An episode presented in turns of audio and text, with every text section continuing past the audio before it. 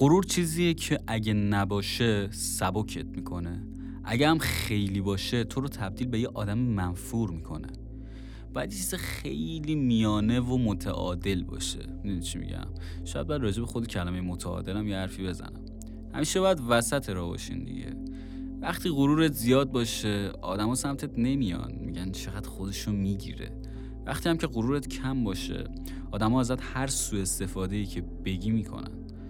چون وقتی خودت برای خودت ارزش قائل نشی کسی هم برای تو ارزش قائل نمیشه.